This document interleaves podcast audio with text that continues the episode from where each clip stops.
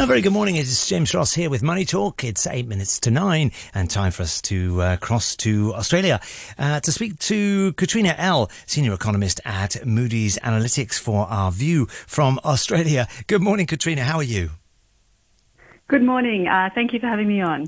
Uh, you're welcome. And I, I, guess interest rates have been at the centre of uh, the economic world in Australia as well this week, not only the US, but of course the RBA unexpectedly hiked uh, its cash rate by 25 basis points on uh, Tuesday evening. Uh, did that come as a surprise to you, Katrina?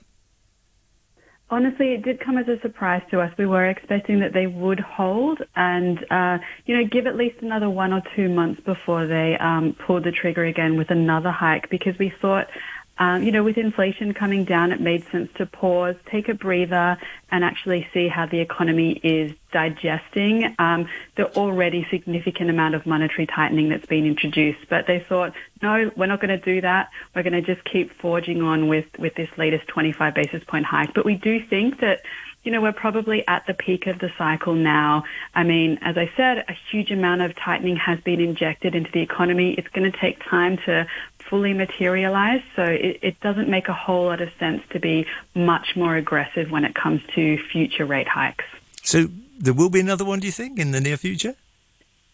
No, I mean, our expectation is that, I mean, I'm hedging a little bit because honestly, we're in this mm. hugely uncertain world at the moment. But our expectation is that that 3.85% that the cash rate's currently sitting on is going to be the peak. But I, I would, you know, caution that with look, continue to look closely at how the labour market and how inflation, particularly core inflation, which stripping out the um, more volatile items of food and fuel, is is um, kind of, you know, uh, materializing because if we don't see that sustained downtrend in core inflation, then we will see, um, you know, another one or two more rate hikes. But our expectation is that core inflation will continue to cool. The labor market will also continue to ease as well. So further hikes won't be needed. There's been a lot of talk about recession or no recession around the world in recent uh, days and weeks, uh, in the US uh, particularly so, but also in uh, Europe. How about in Australia? You know, is the, you know, is it inevitable perhaps that there could be some recession, you know, in Australia? Well, I think um, you know it's important to remember that Australia isn't called the lucky country for nothing. Um, Australia still does have some um, really important, um, really positive stories. Um, if we look beyond the the high inflation, high borrowing costs, high household debt, negative narrative, there are other good positive things happening. One of the, the main positives that um, we like to point out at the moment is the strong population growth. Uh, we've got population growth in Australia projected at 2% um, as a result of the uh, a re- expected return of influx of, of international migration. And I think it's going to be pretty difficult to, to get a recession when you've got such strong population growth because it's really feeding into stronger domestic demand, household consumption, and it's really keeping the economy, um, you know, moving along nicely, um, as opposed to how it would if if we didn't have that strong influx of um, visitors and, and longer term arrivals from overseas. Uh, China has always been very close to uh, Australia uh, in terms of trading. Uh, it's been up and down in the last couple of years for sure.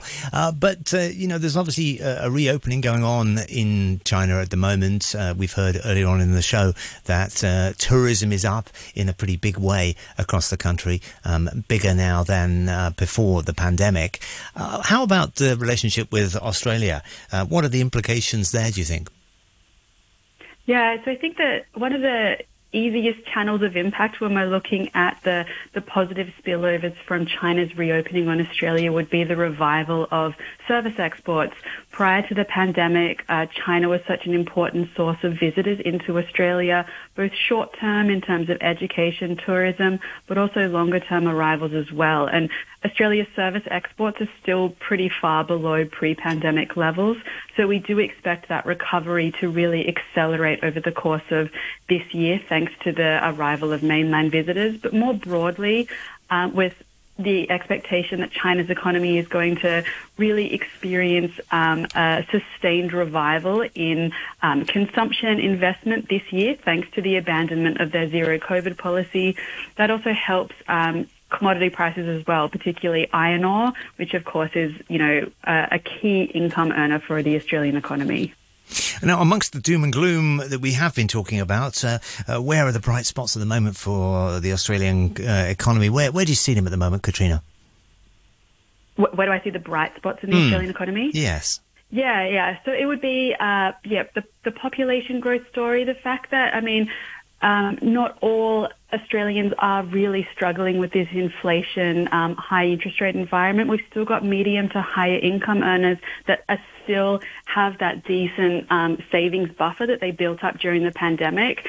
So um, you know that that's a positive as well, and and more broadly as well. I think if if we're looking at sort of mortgage stress metrics, it's still quite low. Insolvency rates in Australia they they are on a on a, an upward trend, but they're they're still quite low as well. And I think um, the responsiveness of the government to, um, say, you know, weather shocks, for instance, has been really positive.